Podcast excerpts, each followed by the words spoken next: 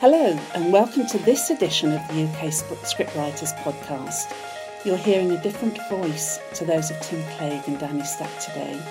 My name's Jan Caston, and I'm the lucky bunny who's been deputised by Tim and Danny to talk with John Lloyd, CBE, Yep. Reverence, uh, winner of almost as many BAFTAs as Dame Judi Dench. Are you going to win another one? I don't know. um, plus a Grammy and an Emmy, and that is no mean, mean feat. Um, you're called a legendary producer who started on radio in the 70s with the news quiz through such shows as To the Manor Born, co writing the first series of The Hitchhiker's Guide to the Galaxy, then on to television with Not the Nine O'Clock News, Spitting Image, Blackadder, and now your current cultural home is with QI, which you invented and which you also produce. Listeners, you may also be very familiar with John's voice because he is the presenter of Radio 4's The Museum of Curiosities. And on top of that, he has an armload of books he's published in his own name. So, welcome, John. Thank you, Jan. Um, I think I ought to start by explaining why I'm the lucky bunny. Yeah. Um, because you and I met last month um, when you were doing um, an art centre uh, presentation called The Venerable Beeb, an audience with John Lloyd, which I think perhaps you've done a few times before. I've done bits of it, yes, not all of it, yeah. Do you sort of uh, enjoy sort of dipping in and out and sort of making it current for wherever you're speaking? Uh, yes, I do. I like public speaking. I don't like the writing, though. That's painful. I mean, writing is difficult. My son's a songwriter, and he writes songs in 10 minutes. That's the way musicians work. If you can do it at all, the song arrives from the sky and it comes out in 10 minutes. Writing's always difficult. I'm still finding it difficult. You know, I've been doing it for 40 years. So you're not a stream of consciousness man? No, I think it's all about. Douglas Adams, my great friend, used to say, "Any fool can write, but only a writer can cut." And the, the the real trick of writing is actually about rewriting. It's not, "Oh, look, I've got words on the page." It's being able to self-edit, to to look at your own work as if uh, an independent observer is looking at it, and that is the real trick about writing. And is that a skill that you think you had to learn in the early Yeah. stages?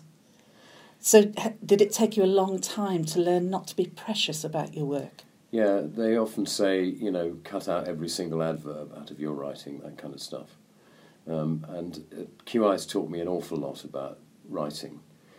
It teaches you, because QI, people think who don't know QI well, uh, and people who uh, perhaps have never seen it, is they think it must be about very clever people, it must be about using very long words and being very intellectual. But QI is not about that, it's about stripping things down until they're simple and clear. And the whole idea is if you can't explain a subject to an intelligent 12 year old, then you need to go back to university and do it all over again.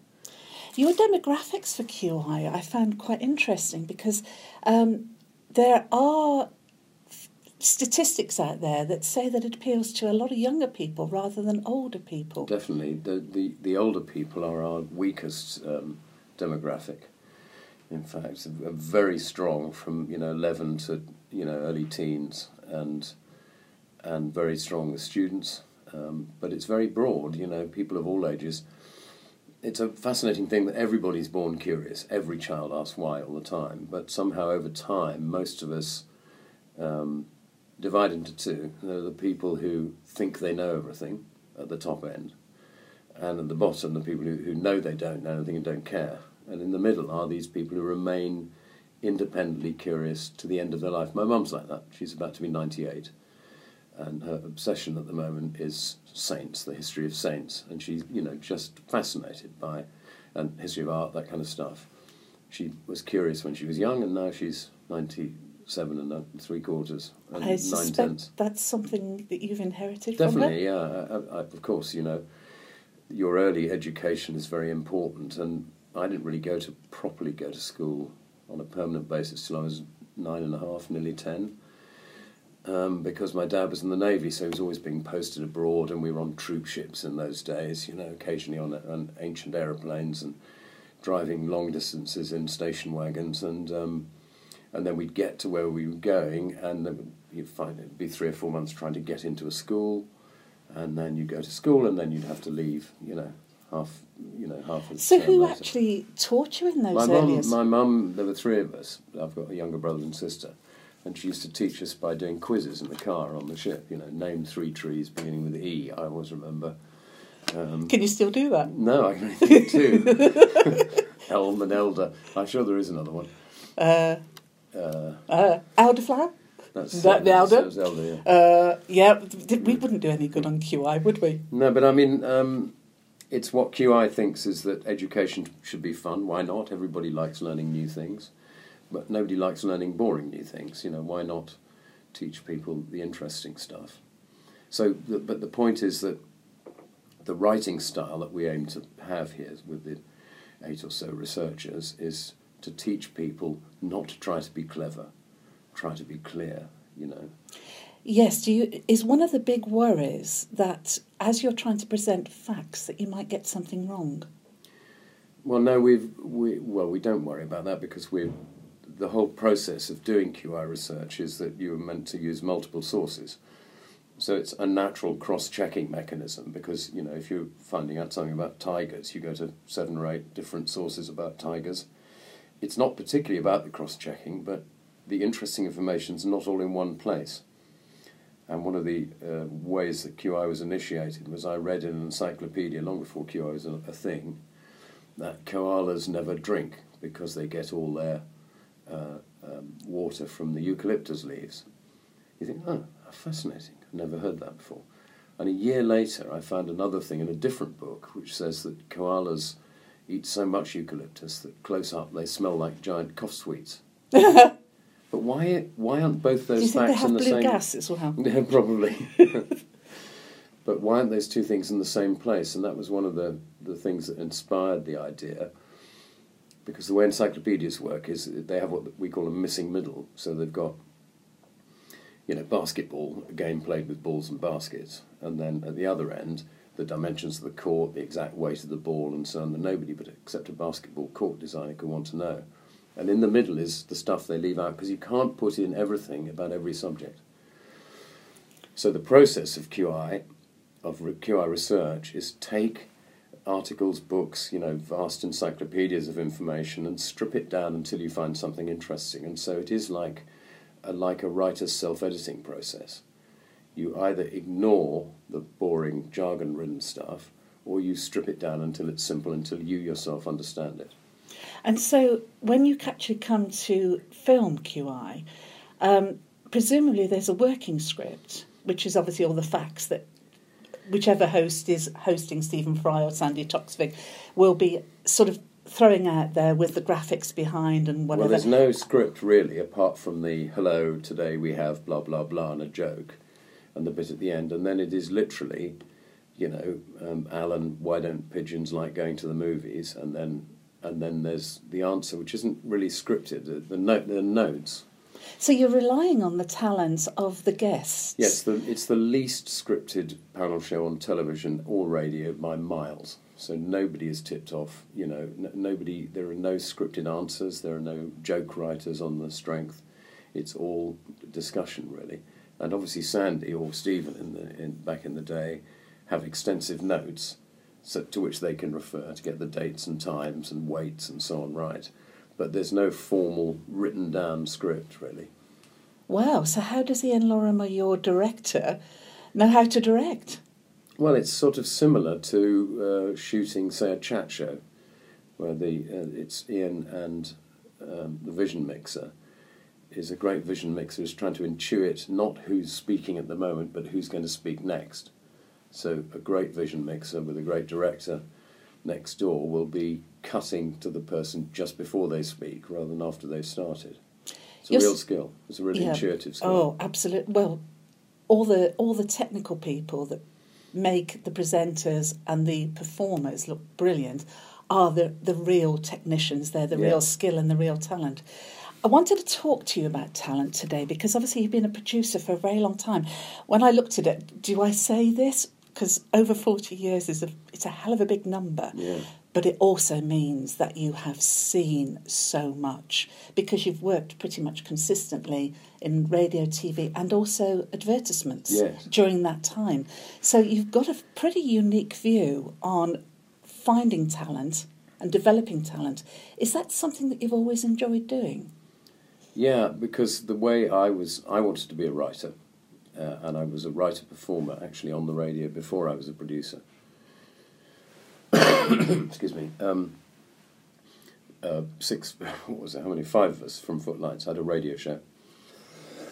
Was that actually in Cambridge? It's all right. No. John, John and I are sitting in the QI offices. Yes. So if you hear no. bangs and bumps, there's a lot of work Yes. going on Cut here out, today. boys. Yeah, Cut we'll out cut it out. We'll cut it out. Uh, yeah, I was a very bad lawyer at Cambridge. I realised I'd made a horrible mistake opting to be a lawyer, and so I had lots of other fun things like journalism and acting and so on. I discovered that jokes was the thing I wanted to do, so I was in my last year in Footlights. There were eight people in the in the summer review, and five of them got offered a radio show by BBC Radio, and I was one of those. And we were all writer performers in those days. So I started out doing that, and then I was headhunted to be a producer, which I didn't want to do. I didn't know what producers did. They seemed to just get in the way, rather. But somebody Do had, they still? Well, I try not to. Stephen Fry always says to me, the thing about you, Lloydie, as a producer, at least you don't make things worse. Well, that's about the best that can ever be said about you, No, isn't no, it? I as try, a producer. I try to keep that in mind all the time. And but somebody had faith in me at 22 that you can take the responsibility of being a producer and a trainee scriptwriter, as it were. Um, and that's I've tried to carry that on through the rest of my life. So nothing pleases me more than finding somebody who's young and talented, like all our QI researchers, encouraging them, helping them if they get stuck, but basically leaving them alone to learn on the job, which is what happened to me. Yeah, yeah. It's uh, it's it's fright or flight, isn't it? It's it's Yeah. actually it's actually thinking I have got this deadline. I have got to get out at this time. I've got to do this job, and it, it actually brings something out of you, doesn't it? Well, I think that uh, my experience of hiring people is, uh, you know, always hire somebody better than you if you possibly can find them, and then just encourage them to be as good as they can be. And you'd be amazed how if you trust people, they get better every day. Yeah. If you sit on them all the time and tell them, oh no, that's you worry about what they're doing, you stand over their shoulder, they won't improve because they'll they'll. And that that's a big change from when I started. Um, one of the joys of starting in radio as a writer, producer, directory sort of person is that because radio is very light on its feet, you know, I used to make at least three radio programs every week. You get lots of experience. So in- that's like ninety minutes every week. yeah, yeah, at least that. Gosh, that's good. So I made 500 programs in five years, and so And you hear this for everybody of your generation that's come. You hear the same story time and time again. Yeah. I made so many programs, and that's where I cut my teeth. well, you've got a situation now. Somebody told me last week that the average time from in television to get from an idea to getting a program on air is six years. Well, it's about the same as film, isn't it? Uh, I mean, we Mm. Well, know we know film, and we know that it takes that long. It's the money Mm. in mo- most cases, and it's the business side of it, which obviously is what the producer is doing when everybody is, else is sitting waiting for the, the word go. Well, Jan, this is why so many people, particularly younger people, are turning to this kind of uh, broadcasting, as it were, podcasting, Yeah, because it is free of intervention and it does reach an audience, maybe a small one initially. And actually, that's the real editor you're looking for, not somebody in house or you know a boss or a controller or a commissioner.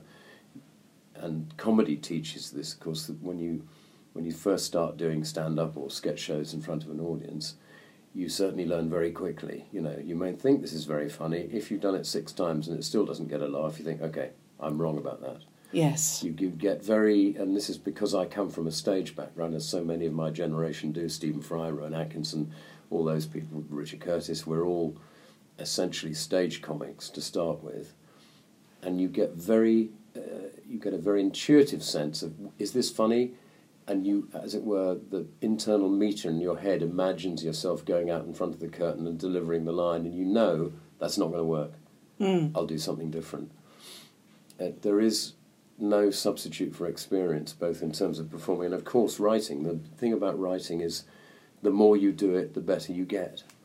And that's the problem is it's one thing sitting at home writing scripts and sending to people and having rejections or perhaps not getting a reply, and quite another of continue the continual experience of feedback.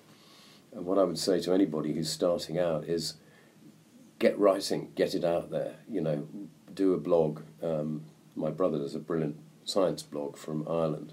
It's wonderfully written, and, and he's got better every year he's done it. You know, you know, people write to you. They say, "I didn't understand that. You explain it better," and uh, and so forth. And, and of course, with the technology now, everybody can make film. Yes. You know, you've got a well, phone. Uh, but you've got a six and seven year olds are doing it Yeah. as part of their media studies at school nowadays. So, you know, you only need a, a any of the modern day phones and you can make a small film. Yeah.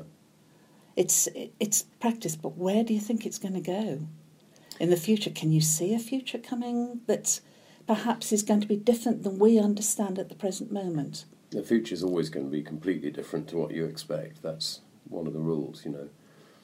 As somebody said, it's very difficult to make predictions, especially about the future. Yes. So, um, but I'm a great believer in in the market. I believe that people, you know, will will gravitate towards something of quality. Um, you know, But how do people get to know about this? Because there's so much marketing goes on nowadays that um, a lot of the shows that become very, very popular become popular through word of mouth. Um, so, do you think that's social media, or do you think that's marketing in the sense that we know it, branding? I think social media, in many ways, is is overrated in in terms of its marketing potential because people say, "Oh, we'll do this; it'll go viral." Things go viral because they're extraordinary. They don't go viral because a marketing company says they're going to go viral. Um, and for every you know YouTube entrepreneur who earns six million dollars a year, there's you know five million of them who, who are watched by eight people. You know, I think the average Twitter following is twenty six people. Yes, um, the, and Facebook. There's the, there's there's this rumor going around at the moment that they have this new algorithm, which apparently is nothing more than a rhythm.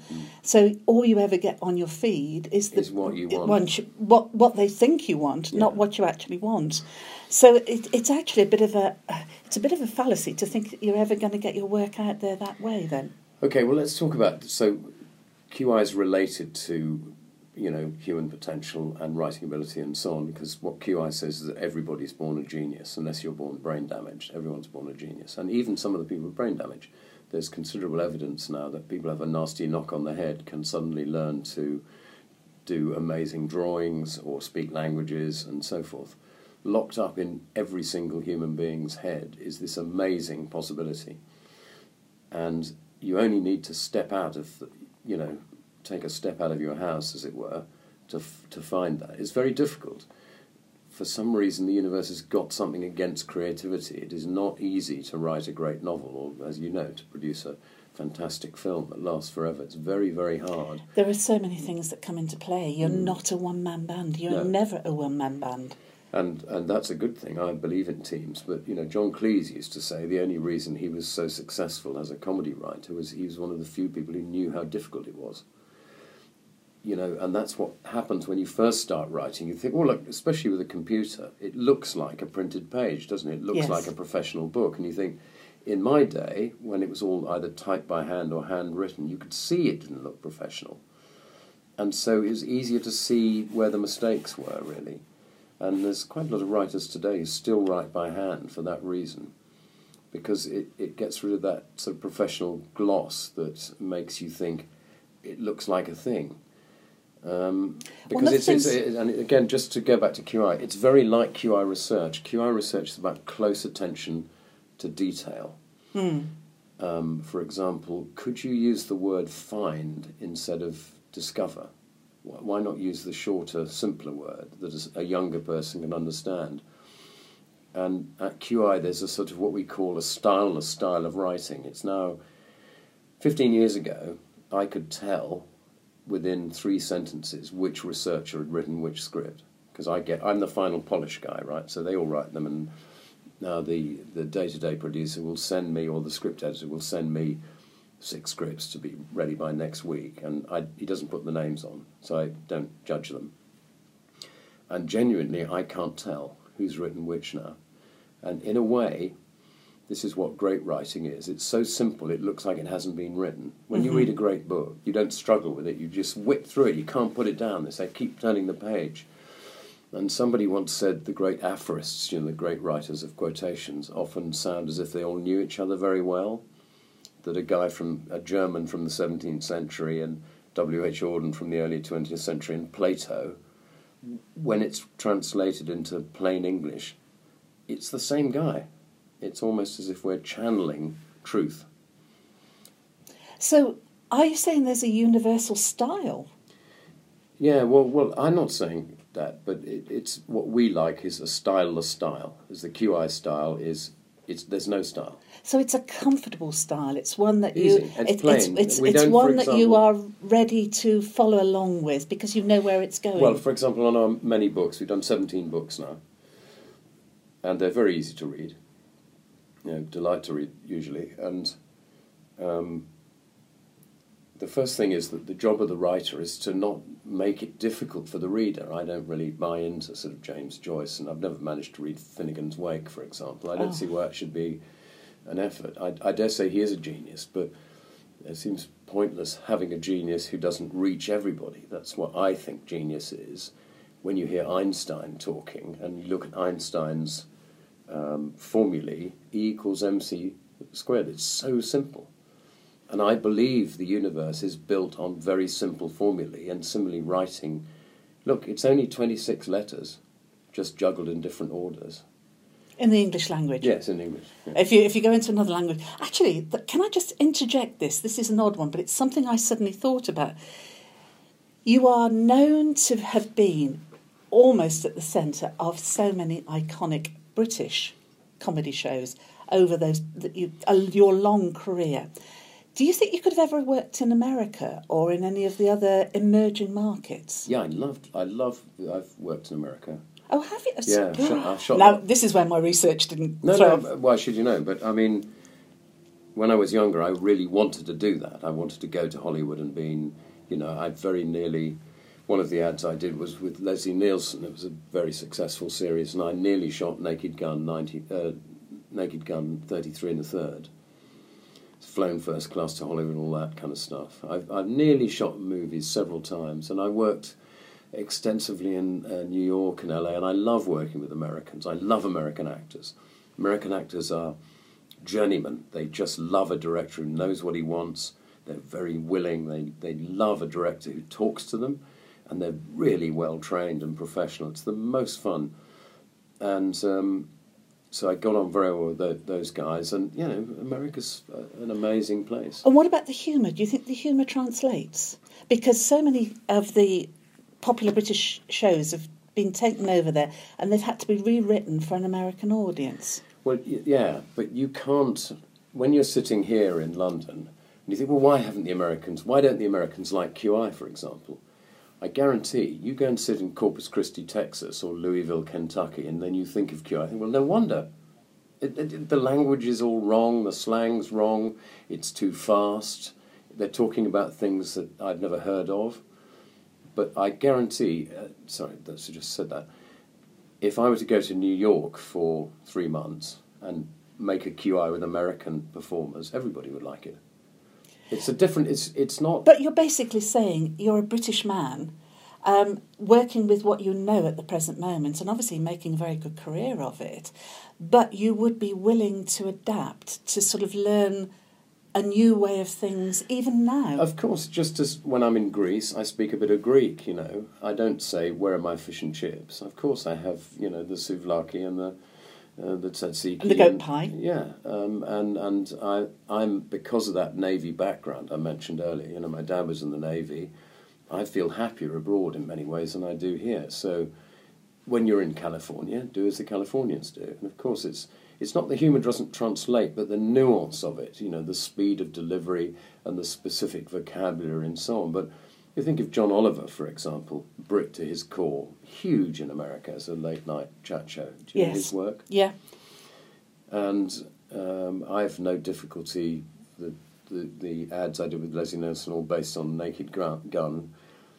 I wrote jokes for Leslie for those ads, and you go, "Oh, I wish that John, I wish the jokes are this good in the movies." You know, Hmm. it's when you there's an absolute affinity between you know I know that they always say we're divided by a common language the, the you know the, the Yanks and us but actually I think there's also a huge degree of commonality. And it, it's it's about Brits who've never been to America and Americans who've never been to Britain barely can understand each other but those people who go across the Atlantic a lot absolutely you know we're bro- we're brothers We, we do we do meet in the middle of the Atlantic. we don't. We do, there's no doubt about it. We are the great. And, and actually, the, the, the chemistry between a Brit and an American who do meet in the middle is amazing. Yes. You, you know, like any absolutely- yeah. partnership, you take the best of both and you make it into a third thing. And we actually like to like each other Yeah, as yeah, well. sure. So if we like to like each other, we're going to like to work with each other, aren't we? Um, talking about working, um, as I was researching, you are very philosophical. You're incredibly well read. One of your most stock phrases, I've seen it in every article, was this would never have happened if. So obviously, you're a great believer in the fatalistic fault. Something going wrong, that you get something very right out of it. Um, yeah, I call it disaster as a gift. I mean, it's not that. Well, how shall I explain this? I mean, if you're allowed to say this on podcast, but I mean, shit happens. You know? Uh, well, yes, you're allowed to say anything you want to. We do understand that it. you cannot be a human being and not at some point in your life have tragedy. Yes. And at that point, the road forks. You have a choice. You can either go, okay, um, this is a disaster. I'm, I'm now going to sit in my room for the rest of my life and mope about it, or I'm going to shoot myself, or whatever. Or you can say, all right, uh, let's move on. Let's find a way around this. What can I learn from this? And that is the whole thing. I think the whole game, the only game in town, in fact, is can you overcome the bad things that happen to you? And the counterpart of that is don't get smug about the good things that happen to you. Keep a, you know, a through line, which is whatever happens, try to remain slightly wry and cheerful about it. When it goes wrong, you go, well. When it goes well, you go, hmm, that's Yes. about it. And yeah. because th- everything bad comes from the opposite of those things. People who have success and think they're amazing and they're a genius, that is very destructive. And also people who, when things go wrong, think, why has it happened to me? It's only me. Why is it? They don't think it's much worse things happen to all sorts of people. And that's basically how you handle your career in this business, isn't it? And You your ha- life, and, and, and your- uh, and- exactly. and your family life, and your relationships, and your, your friendships, your children, all that kind of thing. That it's the only. It's it's not that events happen. It's what you do about events. It's a Stoic philosophy thing. You know, it's a very ancient idea. Is the only thing that you actually have in your power in the end is your attitude to things. Everything else, your health, you know, what happens to you, you know, earthquakes, you can't control those No, absolutely but you not. can decide to have a better attitude to the things that happen to you. I particularly like this this couple of sentences you said when you were on Desert Island Discs. I liked your music on Desert Island Oh, Discs. Yeah, very much of an era, but it, I did like it. yeah. Um, you said I like starting things. There are starters and finishers in life. That's the great divide. I like the fight and the passion and the difficulty. Well, I don't like it, but it's what I do. Well, I'm amazed I said that so concisely, but I'd absolutely agree with that. I'm not. I'm not a good finisher, actually. In the detail, you know, I'm good finishing, tidying up books and things, but I never really know when to quit. And I'm very bad about two things: being the market leader. I'm very uncomfortable at the point when the series becomes adulated and very successful. I don't know what to do with that. I'd much rather be the person struggling on the way out with people saying, you know, I don't really get this. Do you you, will, you- you will, you will, you will get it. Do you see the next great start looming at that point? Um, and I just try. I've always tried to just, in that way, live in the moment. Is try and do what you're doing properly at the time, and then you know, as they say, you know, um, take no thought for the morrow. Yes, I know what you mean. I know ex- exactly how you, what you mean. It's um, it is it's part of this team building thing, isn't it? It's you know you ha- to to make a film, to make a TV program, to make a radio program, whatever. It's a lot of people coming together with different skills, and and pushing and pulling and molding it and, and making what becomes a successful thing. Definitely, it's groups of people who do the best work. I'm, I'm in no way any sort of auteur, and I'm embarrassed by the legendary status thing. It's like my job is to spot good. That's what I'm very good at. Is spotting who's good. It's nothing to do with me. I just I, I hire people that I like and I respect and I think are, you know, funny or interesting or clever or uh, and then you put them together, and groups of us can do much more than one person can alone. And it's a lot less lonely, of course. That's a tremendous skill, though, to be able to talent spot. Well, I don't think it is. I think it's, Do you not? of course not, because I'm just doing what the person in the cinema does. You know, on a Saturday night, go, oh, she's pretty. Well, he's rather good looking. I like her. That kind of stuff. And that's what, you know, what I've always felt that a producer does. It's nothing, I'm very untechnical. You know, I couldn't possibly wire up a you know a light or uh, I don't know really know what depth of field is or anything like that. But No, what I do do I. know is what I do know is when I see a good joke, I think it's funny. When I see a beautiful picture, I think that's beautiful. And who doesn't? Six year olds know about that. Yes, that's true. And actually, it's very similar. Again, going back to QI, what we ask of researchers is the diligence of a professor and the open mindedness, the wide eyedness of a six year old. Whoa, that's amazing. And there's another door just gone downstairs, Yeah. which may actually be an indication of where we are at the present moment. I ought really be, because you've been talking for now for nearly 45 minutes. That's nothing to me. Oh. I can talk the hind legs of Oh, any kind of donkey. Well, you are very. Um, when I was listening to you a month ago, I actually did think this chap is very genial and very. Um, there's the, the joke, the modest joke. You can't you can't be modest all the time. Nobody can. But some people are more gentle about things, and they carry their they carry their skill a lot more gracefully than other people. And you're certainly one of those graceful people. But what I actually did, what how I'd like to finish this, because we will have to finish it, I'm afraid. It's been the revelation I expected it to be. I knew that I would probably prepare a load of questions and you would go off in different directions, which is wonderful. Thank you very much. No, no, no, no, no. That's wonderful. Thank you very much. But uh, you've actually reinforced something that I thought that first time I s- sat and watched you do one of these audiences. I felt that you were a man who, had you lived at the beginning of the early 19th century, you would have been one of the romantic generation. Oh, you mean Wordsworth or something? Uh, yeah, and, and the scientists and the discoverers and whatever, because you It's have a that good period, 1800s, yeah. you have that sort of mind, don't you? And I've I've got a feeling you would have been a scientist or a discoverer, but I think actually you'd probably invented the hot air balloon. I think that's nearer I know a guy I really admire is Luke Howard. Um, do you know who he is? no. Okay, he flourished in that sort of period around 1800, and he was the guy who invented cloud classification. Oh yes, I do know. chap. Yes, And he was so famous in his lifetime. Yes. He used to give lectures at the Royal Institution in Albemarle Street in London.